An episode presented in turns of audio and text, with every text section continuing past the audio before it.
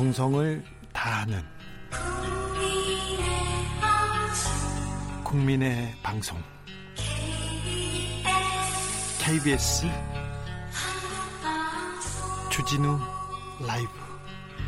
그냥 그렇다고요.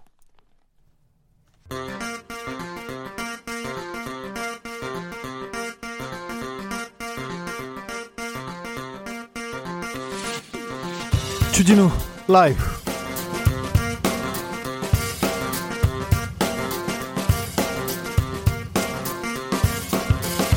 2020년 6월 11일 목요일입니다. 안녕하십니까? 주진우입니다.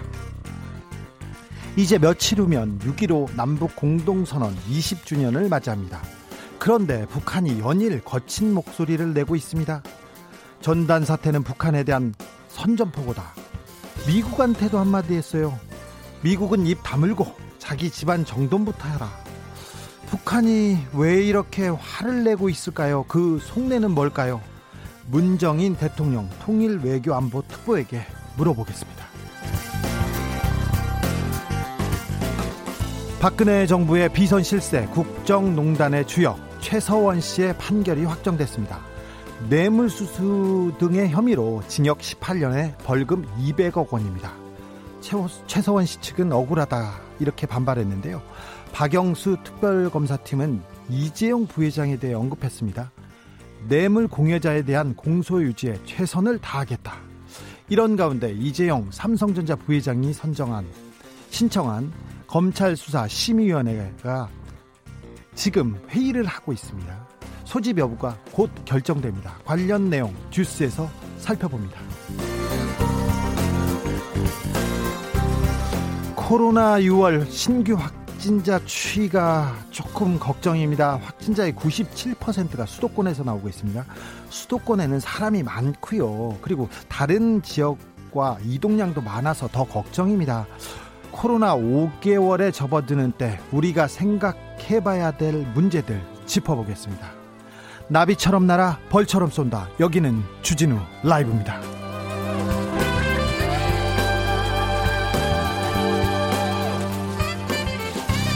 오늘도 자중자의 겸손하고 진정성 있게 여러분에게 다가가겠습니다. 함께 하겠습니다. 북한이 대북 전단 관련해서 강경한 메시지를 연일 쏟아내고 있습니다. 국회에서는 대북 전단 금지법을 준비하고 있고요. 그리고 뭐 이게 굴, 굴욕적이다 이렇게 얘기하는 분도 있습니다. 여러분의 의견은 어떠십니까? 찬반 의견 받아보겠습니다. 어, BIN님, 많이 더워요. 시원한 방송 부탁드립니다. 주디. 아, 네. 시원한 방송은 뭔지 어, 잘 모르겠습니다. 아무튼 시원하게 하겠습니다. 샵 9730, 짧은 문자는 50원, 긴 문자는 100원. 콩으로 보내시면 무료입니다. 사연 보내주시면 작은 선물로 보답하겠습니다. 그럼 시작하겠습니다. 시끄러운 세상, 더 시끄러운 정치, 풀리지 않는 갈등, 꼬이는 일상, 답답하신가요? 저에게 오십시오. 주 기자가 여러분의 답답한 속을 뚫어드립니다. KBS 1라디오 주진우 라이브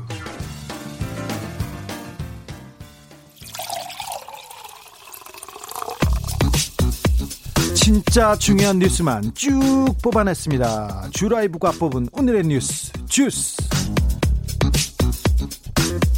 시사인 송지혜 기자 안녕하세요. 안녕하세요. 네. 첫 번째 뉴스부터 가볼까요? 코로나 현황 어떤가요? 어, 코로나19 확진자가 45명 늘었어요. 45명입니다. 아, 네. 좀처럼 줄어들지 않고 있습니다. 신규 확진자는 공항 검역 과정에서 발견된 두 건을 제외하고도 모두 수도, 수도 권에서 나왔습니다. 그러게요. 수도권 걱정입니다. 서울, 경기 등에서 산발적인 집단 감염이 계속되고 있는데 우려가 아주 큰 상황입니다. 예. 서울 관악구에 있는 건강용품 판매 업체죠. 리치웨이 관련 확진자가 어제 하루만 해도 12명이 늘었어요. 많이도 늘었네요. 리치웨이 확, 리치웨이를 방문한 강남구 명성 하우징에서 7명의 추가 확진자가 나왔습니다. 아이고. 또 리치웨이 확진자와 접촉한 뒤에 교인이 금천구 교회에 나갔는데 예. 이때도 예. 3명이 추가 감염된 사실이 확인됐습니다. 아이고. 리치웨이 60, 대 이상 고령자 감염이 많아요. 질본에서 오늘 특히 강조했는데요. 우려가 아주 큰 상황이라고 합니다. 네. 수도권은 인구가 밀집돼 있는 데다가 다른 지역과 인구 이용량도 많은데 고위험, 고위험이라고 알려진 노령자의 그 노령자의 감염이 커지고 있습니다. 네. 아, 수도권에서는 그 전국적으로 확산될 수 있는 가능성이 높기 때문에 더욱더 각별한 주의가 필요합니다. 우리 서울이 도쿄나 런던, 뭐 뉴욕보다 훨씬 잘하고 있었는데 지금도 잘하고 있습니다. 그런데 마지막까지 긴장을 늦추지 않았으면 합니다. 최순실 씨 아니죠. 최서원 씨가 징역 18년, 벌금 200억 원을 확정했습니다. 대법원이 박근혜 정부 시절 비선 실세로 불렸던 예? 이 사건의 핵심 인물이죠. 어, 최서원 씨에 대해서 징역 18년을 선고한 원심을 확정했어요. 네, 어떤 혐의였죠? 예, 최, 최 씨는 박근혜 전 대통령 그리고 안종범 전 청와대 경제수석과 공모해서 딸 정유라 씨의 승마 지원비를 뇌물로 받고 또 미르재단, K스포츠재단을 설립하는데 대기업의 출연금 774억 원을 요구한 혐의가 있습니다. 가장 큰 혐의는 뇌물입니다. 대법원 전원합의체는 징역 20년을 선고받았던 최 씨의 일부 혐의는 무죄라면서 사건을 고등법원에 돌려보냈는데요. 네. 최 씨는 올해 2월에 파기 한성심에서 징역 18년을 선고받고 상고했습니다. 원심 재판부는 최 씨에 대해서 어, 피고인의 행위로 국정 질서와 국가 조직 체계에 큰 혼란이 빚어졌다고 지적했는데요. 네. 전임 대통령의 탄핵 과정에서 빚어진 국민의 대립과 반목 등 사회 갈등이 지금도 이어지고 있다면서 이를 고려하면 어, 행위에 상응하는 엄중한 처벌을 묻는 것이 불가피하다고 양형 사유를 밝혔습니다. 예. 네, 대법원은 원심 판단을 그대로 받아들였습니다. 어, 박영수 특검팀에서 입장문을 내놨습니다. 대법, 예. 대법원 판결 직후에 국정농단 사건의 실체적 진실이 규명되고 합당한 처벌이 확정돼서 의미가 있다는 겁니다. 예. 대법원 판결을 존중하며 파기환송심이 진행 중인 이재용 삼성전자 부회장 등 뇌물 공여자에 대한 공소유지에 최선을 다하겠다고 밝혔습니다. 네. 최순실, 최서원 씨입니다. 최순실 씨는 다른 거에 대해서는 기사에 대해서도 화를 내지 않는데 이름을 최순실이라고 얘기하면 그 이름 촌스럽다고 계속 화를 낸답니다. 그래서 최서원으로 불러줘야 됩니다. 최서원 씨와 박근혜 전 대통령은 뇌물 혐의로 구속됐습니다. 뇌물 공여자는 어, 삼성 이재용 부회장과 아, 입니다. 네. 이재용 삼성전자 부회장이 요청한 수사심의위원회 개최 여부를 결정하는 회의 지금 열리고 있습니다. 보안을 이유로 현재 회의에 참석하는 위원 명단이나 회의 시간은 공개되지 않고 있는데요. 네. 다만 검찰 관계자는 위원들의 노출을 어, 신분을 노출을 최소화하기 위해서 오늘 오후에 회의가 시작된다고 말했습니다. 그러니까 시민들이 모여서 회의를 하는 거죠? 그렇습니다. 어, 오늘 회의에는 검찰 시민위원 150명 가운데 무작위 추첨을 통해서 선정된 15명이 참석하고 있습니다. 예. 이 가운데 10명 이상이 참석해야 회의가 시작이 되고요. 지금 시작되고 있습니다. 네. 위원들 간 토론을 거친 뒤에 과반수가 소집이 필요하다고 의결하면 윤석열 검찰총장은 수사심의 위 소집 절차를 어, 절차에 들어가야 합니다. 예. 이후 수사심의위원회 의견 의결된다고 해도 다시 수사심의위원 명단을 추첨하고 위원들의 일정을 맞추는데 2주에서 한 달 정도 더 소요될 것으로 전망됩니다. 수사심의위원회 이거 그 생소해요. 왜 그러냐면 2018년에 생겼는데 어, 그 전에 그런 이런 제도가 없었어요. 그런데 어, 이 수사심의위원회라는 게 기소 여부를 시민들한테 물어보는 거예요. 이게 잘못인가 아닌가를 물어보는 겁니다. 그런데 아, 이런 어렵지 않습니까? 어려운데 그 보통 사람들은 이렇게 검사 검사가 이렇게 구속영장을 치고 기소하려고 할 때 어 이거 좀 부당한 것 같아요. 수사심의위원회 해주세요. 그러면 혼납니다. 혼나는데 삼성이니까 이렇게 심의위원회를 열어달라고 했습니다. 법적으로 나와 있는 부분입니다. 어, 잘 생각해 보십시오. 2014년에 김수창 제주 지검장이 있었어요. 제주 지검장인데 현직 지검장이 그 여고생들을 따라다니면서 음란 행 위를 하다가 걸, 걸려가지고 어, 공연 음란죄로 기소가 될 위기에 처했어요. 그래서 근데 검찰에서 수를 하나 냅니다. 검찰 시민위원회 아, 이 사람을 기소해야 될지 말아야 될지 시민들한테 판단해 달라 했는데 시민들 어찌됐든 어찌된 일인지 시민들이 회의를 해서 저 사람은 감옥에 보낼 것이 아니라 치료를 해야 된다 이런 결정을 냈어요. 그리고는 김수창 제주지검장은 기소유예 죄를 묻지 않습니다. 그리고 죄를 묻지 않습니다. 그래서 어, 죄를 묻지 않아서 뭐 재판도 안 받았고요. 그 다음에 변호사 개업해가지고 잘 먹고 잘 살고 계십니다. 그냥 그런 일이 있었다고요. 어, 검찰과 이재용 부회장 측에서 각각 30점 분량의 의견서를 심의위원회 회의에 제출했습니다. 어, 앞서 주디께서 말씀해 주신 대로 오늘 회의에 참석하시는 분들은 일반 시민입니다. 그래서 검찰과 이재용 부회장 측은 복잡한 경영권 승계 의혹에 대해서 시민의 눈높이에 맞춰서 설명할 수 있도록 의견서 작성에 힘을 쏟았는데요.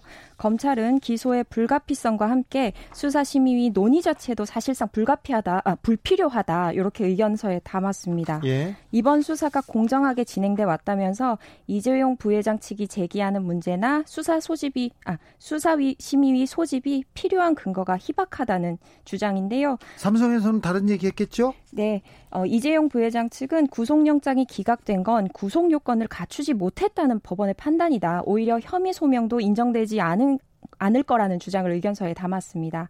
이번 사건에 대한 국민의 관심을 호소하고 또 인권 보장 차원에서도 반드시 수사 심의 검토를 받아야 한다. 이렇게 의견을 제출한 걸로 알려져 있습니다. 영장이 기각됐습니다. 이재용 부회장에 대해서. 그런데 그 영장 기각을 하면서 판사님이 혐의는 인정되나 증거가 충분하다.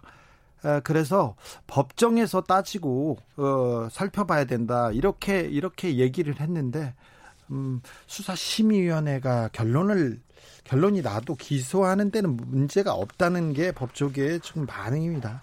북한이 어이구 또 그랬어요. 또 문재인 정부를 비난하는 논설을 실었네요. 매일 계속되고 있습니다.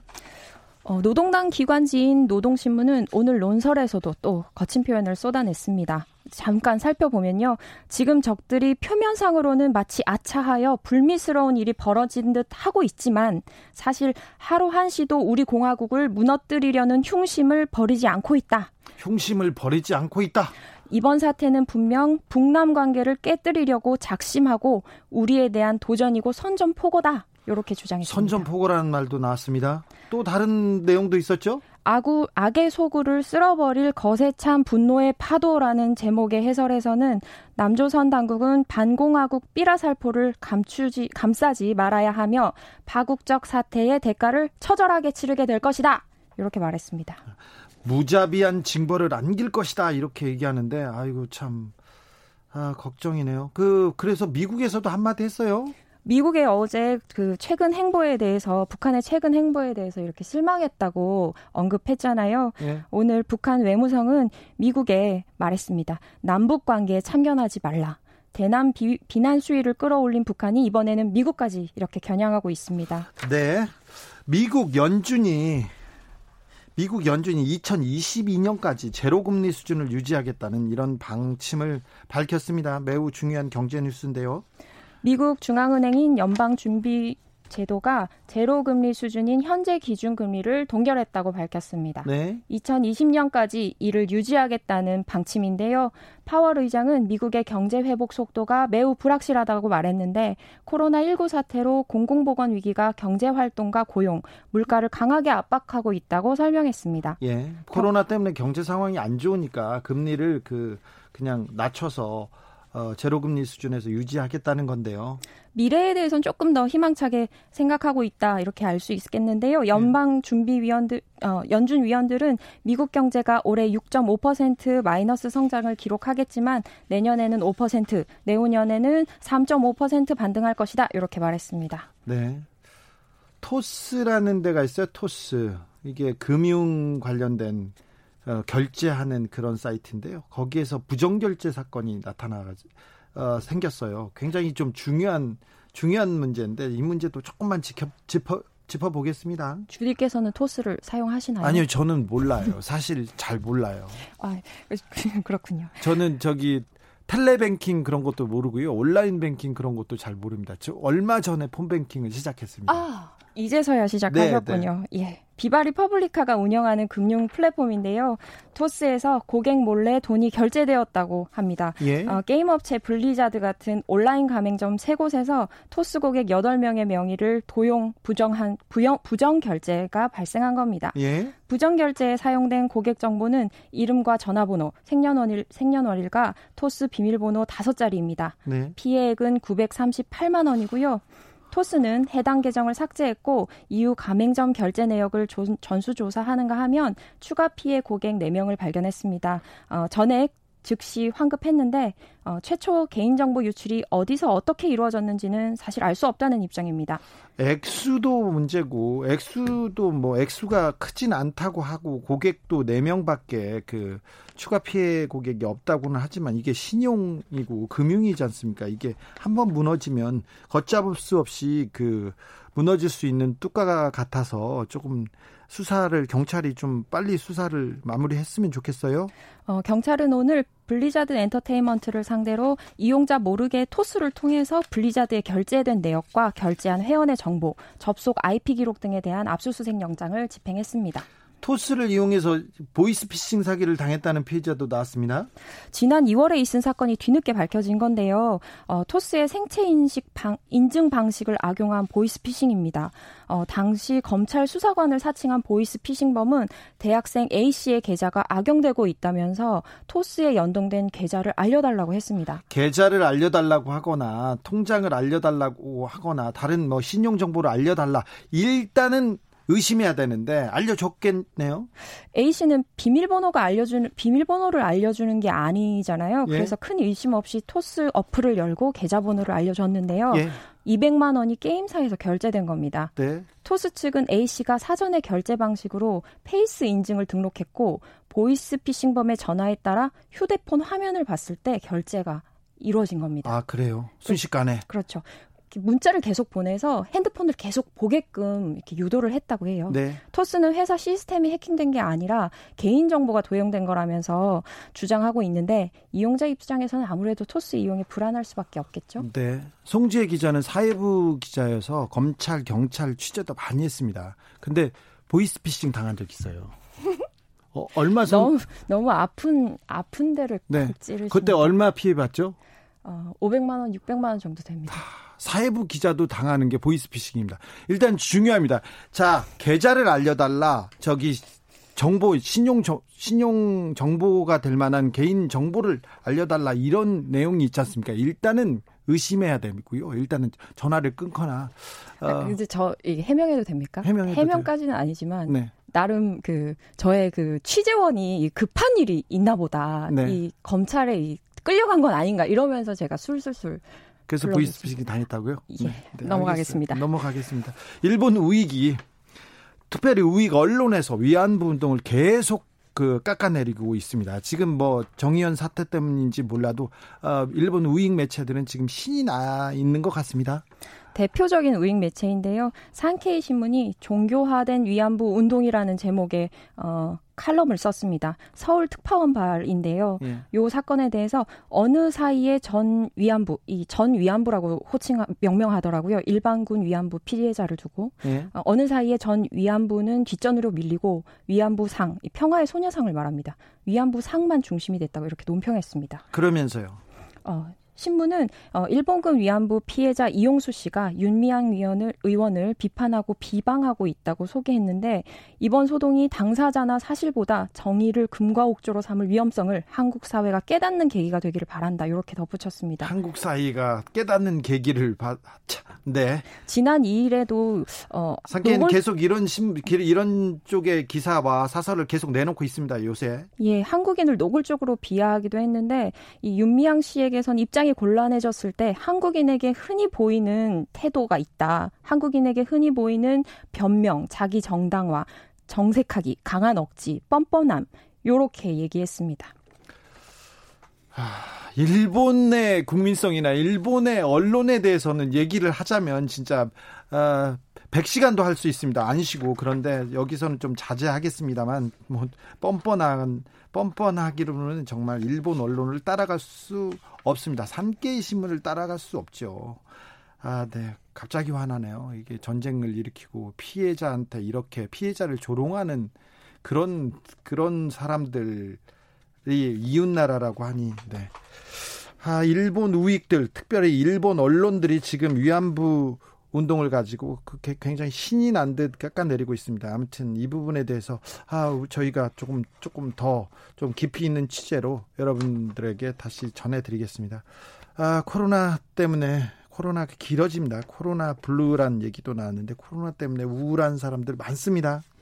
사회적 거리두기가 다시 강화되고 어, 운동이나 모임 같은 여가 활동이 제한되면서 스트레스가 쌓이는 겁니다. 이런 분들 되게 많더라고요. 코로나19로 인해 우울한 기분이 지속되는 현상을 코로나 블루라고 하는데요. 네. 어, 불안하고 무력한 느낌을 갖는 일종의 사회 현상입니다. 국립정신건강센터에 따르면 코로나19로 인해 우울감을 호소하는 상담 건수는 지난 3월에 2만 6천 건이었는데 6월 2일까지 누적 37만 건으로 크게 늘었다고 해요. 아, 이렇게 상담하는 사람들이 많아요? 코로나 블루 같은 우울감은 사실 우울증이나 조현증 같은 정신질환과는 다른데요. 햇볕을 보거나 가벼운 신체 활동을 하는 것만으로도 좋아질 수 있다고 해요. 각 지자체에서는 코로나19 시절에 비대면 여행을 할 수 있는 방안 등을 내놓고 있습니다. 가령 여수시는 섬 둘레길 코스를 마련했는데 문화재청은 6월 30일까지 조선왕릉 숲길을 개방하고 있고요. 요럴 때도 마스크 쓰시고 개인 위생에 신경 써야 한다는 것 잊지 마셔야겠습니다. 이게 걸을 때도 써야 됩니까? 사실 거 쓰셔야 합니다. 네. 여기까지 들까요? 주스 송지혜 기자 함께했습니다. 감사합니다. 고맙습니다. 6192님, 코로나가 잘 관리되던 5월 초에 국민들이나 관계 당국이 좀 안일하게 판단하지 않았나 생각합니다. 코로나는 틈새를 용납하지 않습니다. 그러게요. 아, 조심하고 조심했는데 그 작은 틈새를 코로나는 파고듭니다. 9279님, 한 군데 집중적으로 모여서 살면요. 위기에 취약한 거 삼척 동자도 압니다. 수도권의 인구 절반을 절반을 지방으로 분산시켜야 모두가 만수무강합니다. 좋은 의견인데 인구 절반을 어떻게 그쪽으로 보낼 건지는 아이고 참 노무현 대통령의 고민이 아, 지금 얼마나 얼마나 타고난 견해였는지 또, 또 생각해 보네요. 호용수님, 북한 메시지는 코로나도 있고 미국 대선, 대선도 있어서 정신 없으니 우리끼리 할 거 후딱 해치워버리자. 이거 같은. 아, 네. 깊이 있는 해석인 것 같아요. 우리끼리 좀 해보자. 지금 상황이 정신 없으니까 우리끼리 좀 몇 걸음 가보자. 예. 어, 좋으신 의견인 것 같아요. 이이공이님, 북한에서 연일 우리 정부를 압박하는 발언은 너무 심하다는 생각이 듭니다. 자세한 내용은 문재인 특보님의 이야기를 경청해 보겠습니다. 더운 날 좋은 방송 귀담아 듣겠습니다. 감사합니다. 네. 감사, 제가 더 감사합니다. 주진우 라이브.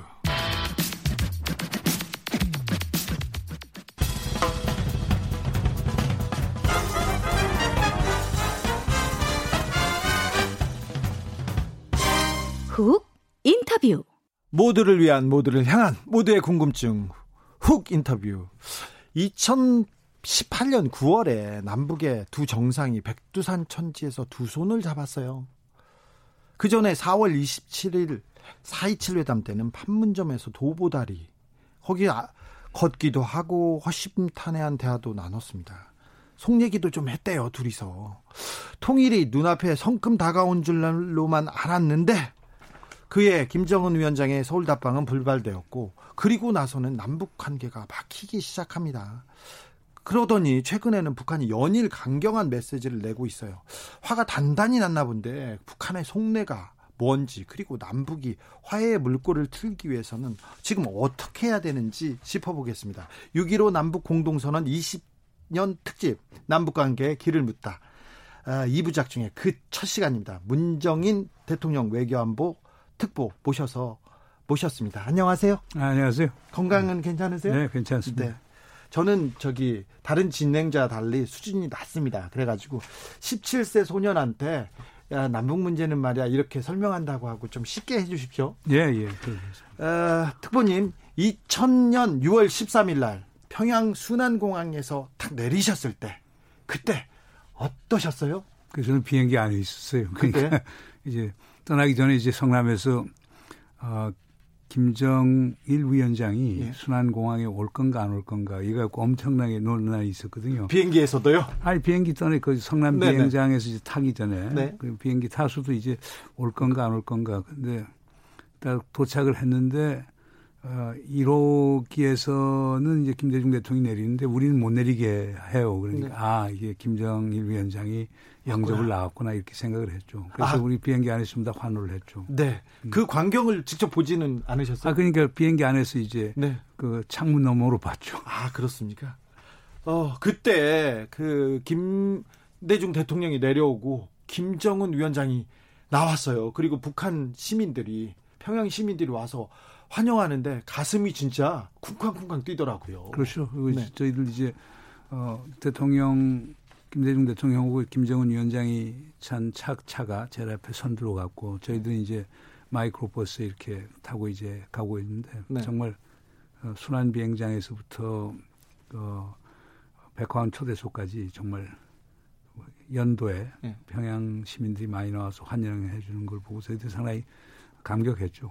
그날 저녁은 어떠셨습니까? 저녁에서 그날 많이... 저녁은 별로였어요. 그래요? 그러니까 이제 그날 저녁이 그래서 이제 가서 대통령께서는 백화원 초대소를 가고 저희들 네. 특별 수행원은 주암산 초대소로 갔어요. 네. 그다음 일반 수행원들은 고려 호텔에 호텔? 이제 네. 묵었었는데 근데 가서 움직이질 않는 거예요. 그러니까 그 점심도 저희들끼리 거기서 먹고. 아, 예. 그 저녁은 나중에 이제 김영남 위원장이 이제 만찬을 한다고 그래서 어, 문화예술공전에서 이제 김영남 상임위원장 주최 이제 만찬이 있었죠. 근데 네. 그때까지 그런 분위기가 안 좋았던 것도 아, 그래요? 됐어요. 그럼 네. 긴장하셨겠네요.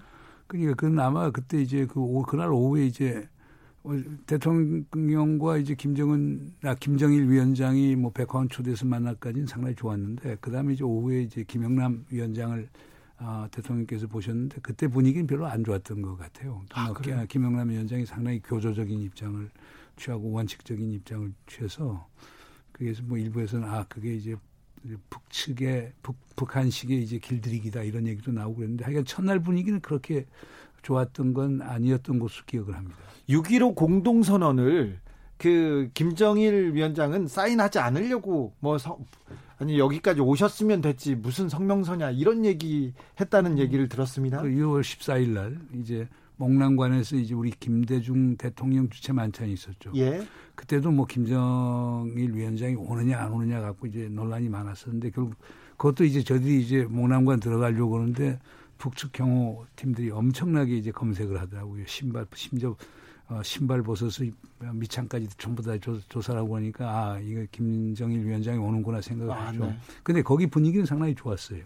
그는 그 그날 만찬 분위기는 잘 좋았고 그리고 그 과정 그리고 그 후에 결국에 6.15 공동선언에 대한 이제 소위 그 협상들이 있었죠. 네. 그때 이제 아마 그, 그두 개의 큰 대목이 있었는데 하나는 김정일 위원장이 서울 답방을 넣느냐 마느냐. 김정일 위원장은 뭐, 아, 그 뭐, 돼서 그냥 가시면 되는가, 가면 되는 거 아닙니까? 네. 얘기를 했고. 김대중 대통령 그걸 꼭 넣, 넣고 싶어 했었고. 그냥 다 협의가 끝난 다음에 이제 서명을 하는데 아, 우리 사회주의 헌법에 국가 수반은 김영남 최고 상임위원장이니까 김영남 위원장이 서명하는 걸로 하니까 그러면 안 되죠. 대통령이 그냥 네. 어, 거기에서 그냥 엄청나게 이제 화도 나셨고 예. 그러나 그분 특유의 장점이 이제 인내심이니까 인내심 갖고 설득을 하고 그 나중에 이제 김정일 위원장이 이제 서명을 하게 됐죠. 그래서 그때 이제 김정일 위원장이 한 얘기가 재미있는 얘기가 있죠. 참 전라도 분들 참 고집이 셉니다. 아, 그러니까 김, 김대중 대통령께서 하신 말씀이 뭐 전주 김씨도 전라도인데 뭐 아, 네. 김정일 위원장이 김씨가 예, 예. 전주 김씨니까 네. 그렇게 했다는 얘기가 나왔죠. 아, 예. 그런데 그 2000년 그 김대중 대통령이 북한에 가기까지도 어려움이 많았죠. 미국은 어떻게 설득했습니까?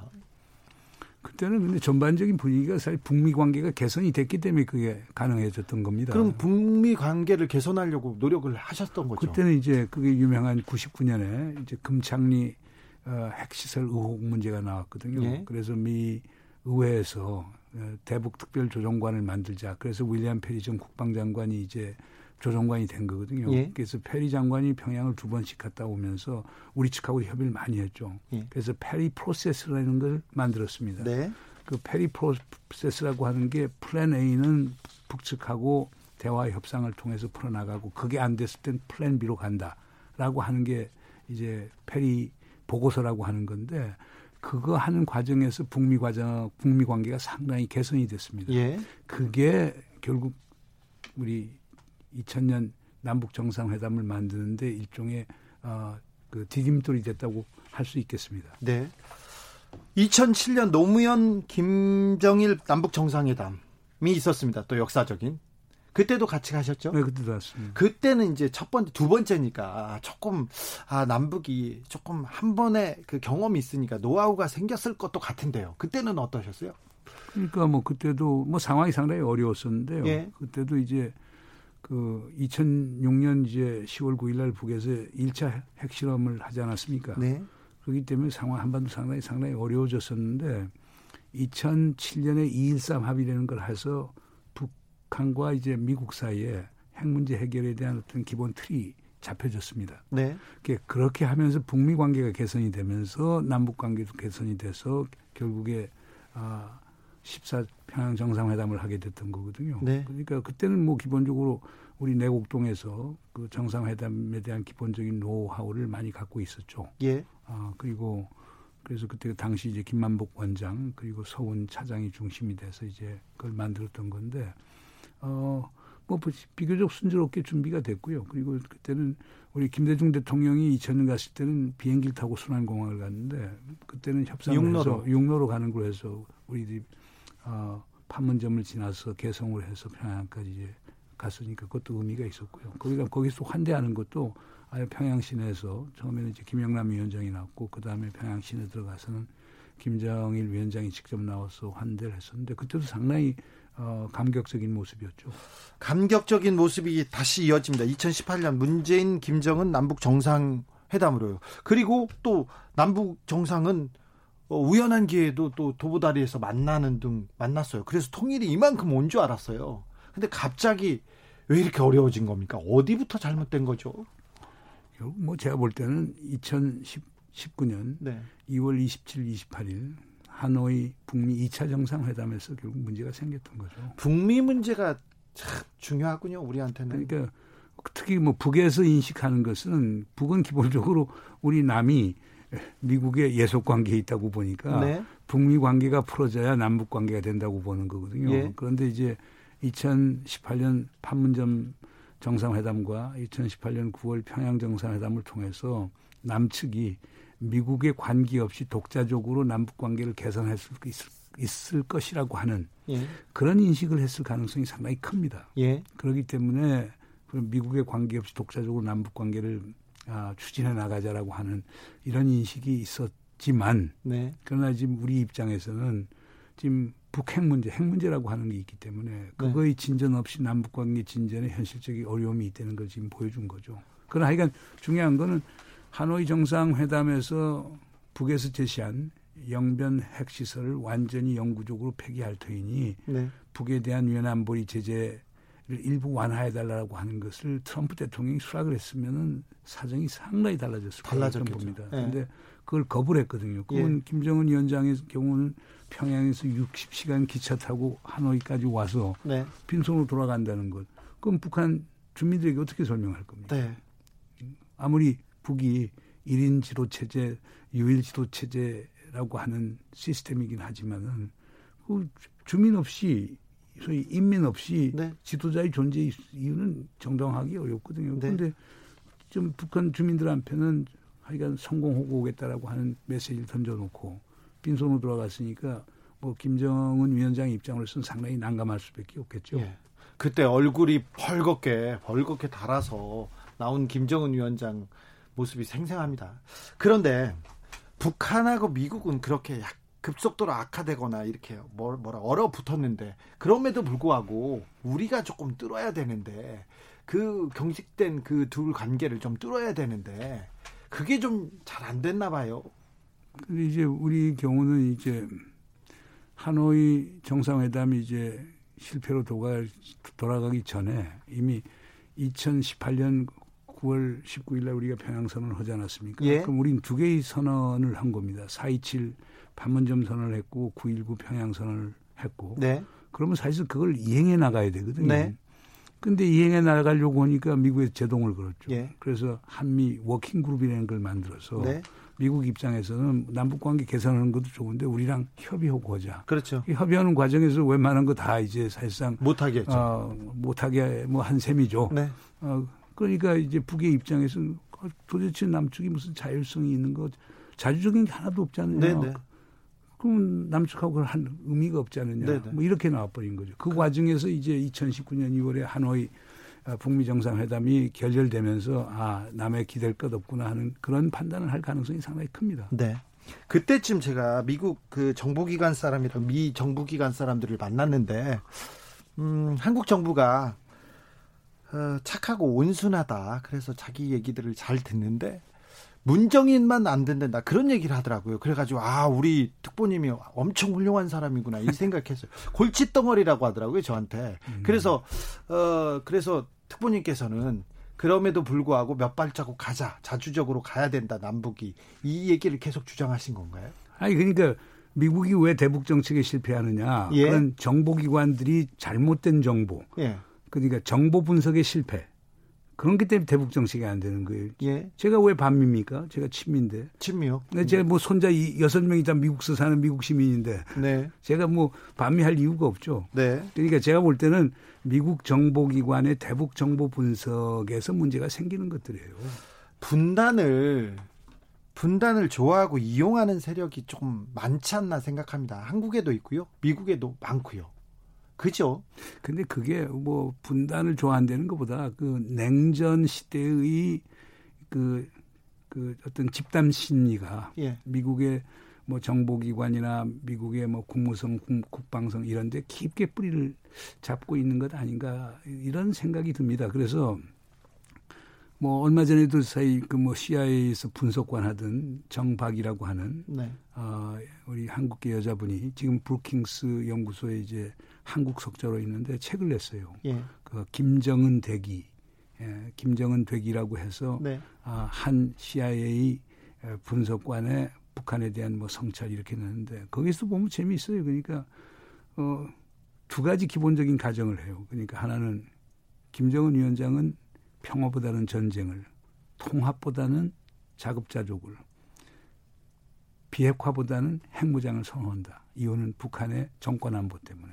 네. 그리고 김정은 위원장의 목표는 미군을 남쪽에서 쫓아내고 소위 적화통을 하는 게 김정은 위원장의 목표다. 아직도 그렇게 생각하고 있습니까? 아니 근데 그게 그, 그 정박이라고 하는 사람이 쓴 책에 지금 예. 한국어 뭐 번역판도 곧 나온다고 그러는데 그 끝부분에 결론 부분에 나온 거예요. 그러면서 네. 처방하는 게 북한은 희망이 없기 때문에 결국에 한미 삼국이 군사 공조를 강화시키고 북한에 대한 비밀 공작을 하고 북한에 대해서 최대한의 압박을 강화시켜 나감으로써 붕괴시키려고요. 북한이 경제적 그 김정은의 경제적 기반을 와해시키고 그 다음에 북한을 제외한 어, 북한을 제외한 다섯 개 국가들 지금 미국, 일본, 중국, 러시아, 한국이 오자 회의를 해서 북한을 더 고립시키고 그다음 북한 군부 뭐 과학자 이런 사람들 뭐 탈북자를 포섭해 갖고 북한에 대해서 교란 정책을 펴고 북한에 또 심리전 정보전 펴 갖고 아, 국내를 교란시킨다. 요런 주장을 하는 걸 보면서 야, 이게 그러니까 이건 제가 볼 때는 뭐 분단 우리 한반도의 분단을 찬성하고 싫어하는 것보다는 냉전적인 그 마인드셋 심리 상태가 아직까지도 남아 있고 그게 엄청난 관성으로 작용한다고 볼 수밖에 없는 거겠죠. 알겠습니다. 어, 속보 전해드리겠습니다. 이재용 삼성전자 부회장 검찰 수사 심의위원회가 개최하기로 개최되기로 결정했다고 합니다. 이건 어떻게 생각하십니까? 이재용 뭐 좋은 일이죠. 뭐. 좋은 일이에요? 또 뭐 네. 사회가 더 투명해지는 것이고 네. 네. 삼성도 또 겸손해지는 거겠죠. 겸손해야 되는데 삼성을 너무 삼성이 너무 무서운 것 같아요. 다른 얘기로 넘어가겠습니다. 8672님이 통일부 장관들이 속된 표현으로 좀 한 번씩 질러야 하는데 너무 얌전한 것 아닙니까? 통일부 장관들이 이런 의견을 주신 청취자분이 계셨습니다. 최근에 최근에 김여정 노동장 제1부부장 되게 거칠어졌어요. 그래서 굉장히 강경 일변도로 나왔는데 많이 좀 속이 상한가 봐요. 당연히 그러겠죠. 네. 지금 남북 관계 2018년 2월부터 남북 관계를 추동하는데 핵심적 역할을 하는 게 김영정 부부장입니다. 네. 근데 남북 관계가 지금 무슨 성과가 있습니까? 요즘 김정은 체제하에서 북한 통치 방식은 성과주의입니다. 네. 제안은 받아들이는데 성과를 내지 못하면 책임을 져야 됩니다. 김여정 입장에서는 성과를 못 냈잖아요. 못 지금. 냈으니까 그 이번에 엄청나게 이제 강한 대남 비방 성명을 낸 거는 어떻게 보면 자기 반성이라고 얘기할 수도 있겠죠. 그 북한 주민들한테 설명을 해야 될 겁니까? 주민한테 보여주는 게 더 더 크겠죠. 아 당연히 북한 주민들에게 음, 왜안 됐으며 네. 어, 그래서 우리는 앞으로 뭘 할 것인가를 보여줘야 되는 건데 네. 참 안타까운 일입니다. 아, 미국의 일방주의, 북한의 경직성, 한국의 무기력, 중국의 소극 외교가 현재 남북 관계 불확실성을 가져왔다. 이렇게 진단하셨는데 아, 앞으로 이 그 불확실한 우리 미래를 이렇게 뚫려면 어떻게 해야 됩니까? 특별히 우리는 어떻게 해야 됩니까? 우리 정부가 결기를 갖고 예. 정책을 펴야 되겠죠. 우리 신년... 정부가 더 명민해야 되겠죠. 예. 신년사에서 이제 미국 미국도 미국이지만 우리가 남북끼리 좀 뭘 하겠다, 자주적인 길을 가겠다 이런 얘기를 하셨어요. 근데 아직 뭐 움직이고 계신 것 같지는 않습니다. 이 정부가. 북도 반응을 또 안 했어요. 예. 그러니까 제가 볼 때는 우리 정부도 경, 결기를 가지고 예. 어, 그렇다고 미국하고 협의를 하지 말라는 얘기는 아니고 예. 미국하고 협의를 하고 한편으로 협의하면서 다른 한편으로는 남북관계 대해 돌파구를 마련해야 되겠죠. 그러려고 하면 우리 행정부처들이 결기를 가져야 합니다. 네. 그래서 용기를 갖고 해야 되고 또 북도 거기에 또 화답을 해줘야 됩니다. 예. 우선 남북이 만나서 얘기를 해야 우리가 뭐 개별 방문을 하든 결국에 무슨 어, 비무장지대를 국제 평화지대화로 만들든 철도를 연결하든 뭐 2032년 하계 올림픽 유치 공동 노력을 하든 간에 제일 중요한 건 북이 나와야 되거든요. 예? 물론 지금은 코로나 전국이기 때문에 북도 쉽게 나올 수는 없는 거겠지만 가급적 빨리 나와서 남북이 얘기를 해야 우리도 힘이 실릴 수 있죠. 예. 그런데 북이 응답을 안 하는데 우리 정부가 아무리 안을 나고 한다고 하더라도 그럼 미국에서는 어떻게 보겠습니까? 미국에서 당연히 그 웃겠죠. 예. 한번 해봐라. 북이 답변도 안 하는데. 예. 그런데 이제 어, 우리가 북이 좀 알아야 될 게 북이 북미 관계에서 무슨 획기적인 전환을 가져오려고 하면 혼자 힘으로 절대 안 됩니다. 우리랑 협의하고 우리랑 같이 가야 됩니다. 그래야죠. 음, 그렇기 때문에 북도 지금 일방적인 비난만 해서는 비방 비난만 해서는 답이 안 나옵니다. 그러니까 우리하고 협력을 해야 합니다. 네. 2353님이 평생 두 번 전쟁은 싫다. 김정은 달래야 한다. 이런 얘기도 하셨고요. 9589님은 두려워 짖는 강아지는 달래야 될 듯 합니다. 이런 얘기 했습니다. 코로나 시대지 않습니까? 근데 코로나는 되게 무서워하는 것 같아요. 북한에서. 민간에는 진단 키트도 좀 달라고 하고, 마스크도 좀 달라고, 민간에서는 조금 왔다 갔다 얘기가 되는 것 같습니다. 민간 차원의 좀 교류를 좀 확대하면, 많이 도와주면, 좀 훈풍이 불지 않을까요? 음, 근데 그것도 물론 이제 북에서 하는 패턴들은 뭐 중국에 있는 뭐 조선족이라든가 그다음 미국에 있는 우리 재미교포들 통해서 네. 우회적으로 이제 하려고 그러는데요. 그것도 그럴 필요 없다고 봅니다. 그래요? 그러니까 우리 남측하고 얘기하면 바로 아 출동으로 가면 될 거 아닙니까? 네. 그러니까 지금 지금 북측 같은 데는 사실 그렇습니다. 이 공공 보건 시스템이 우리처럼 이렇게 사실상 제도화되고 또 물자가 충분한 게 아니거든요. 네. 그러니까 일단 뚫리면은 정말 걷잡을 수 없게 될 겁니다. 예. 그렇기 때문에 어, 북은 이미 1월 하순, 1월 한 20일경부터 결국 전부 다 그 우한 봉쇄하기 이미 이전에 봉쇄하기 시작했어요. 조중 아, 국경을 봉쇄하기 시작했고 마지막으로 2월 7일 평양에서 블라디보스토크 가는 비행기를 최종적으로 차단을 했어요. 네. 그게 완전히 봉쇄시켰죠. 그 이유는 봉, 공중보건 시스템이 잘 갖춰지지 않은 상태에서 뚫리면은 네. 정말 속, 속수무책일 수밖에 없는 거거든요. 그래서 그런 점에서 북에서 그런 예비적 조치를 한 건데 저는 지금 상황이서라도 지금 코로나 바이러스가 다 돌아다니고 있지 않습니까? 네네. 네. 남북 간에 보건 협력을 해야 됩니다. 손을 내밀면 우리가 도와줄 준비가 그손 내밀지 않아도요. 예. 보건 협력에 대해서는 남북 간의 협의 체계가 만들어지면은 네. 자동적으로 해결이 됩니다. 어, 김정은 위원장이 평양을 비운 것도 코로나 때문이라고 보십니까? 글쎄 그건 뭐 전 잘 모르겠습니다. 김정은 위원장이 지금 어디 있어요? 지금 평양에 있겠죠. 뭐. 평양에 있, 네. 있을까요? 네. 어제 저녁에 뭐 먹었을까요?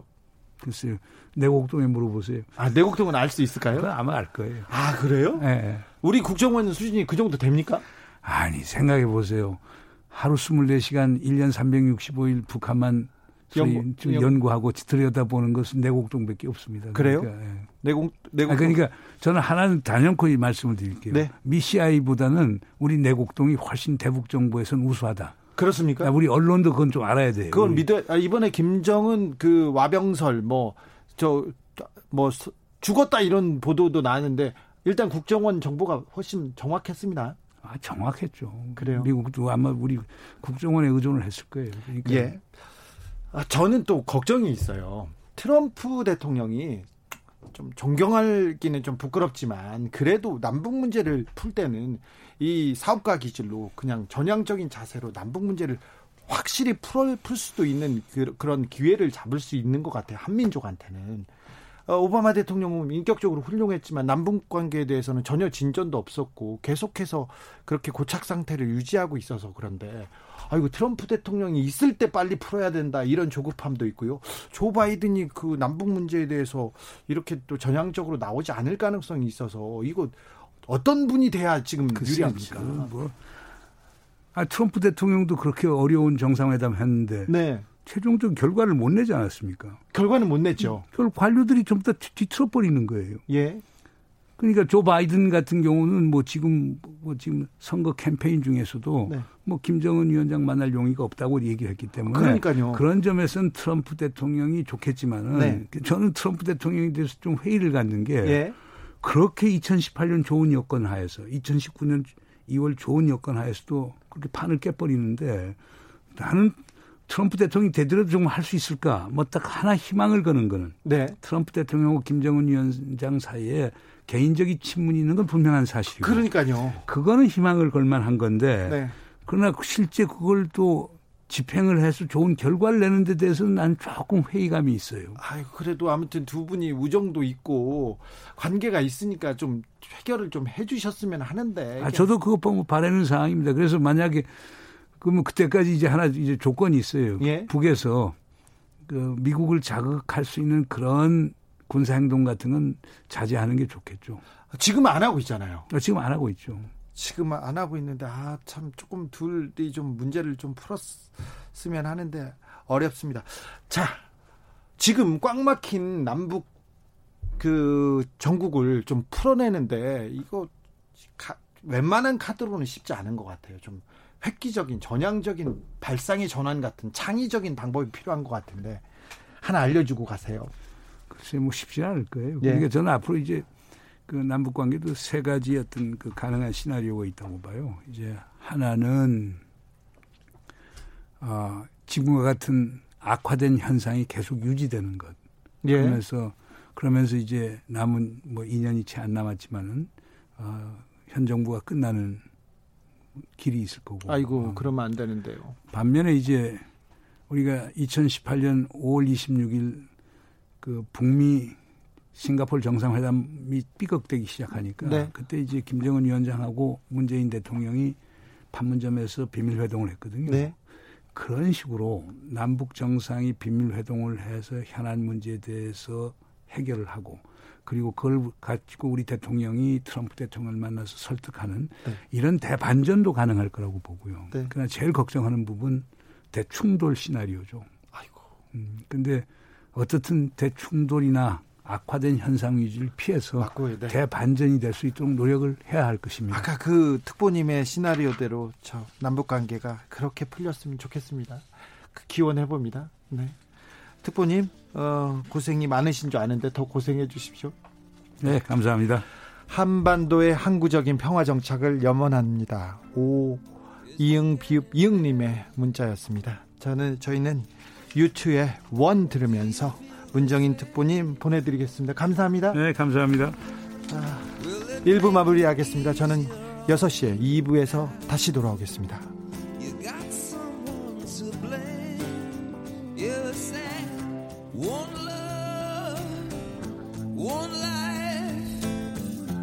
one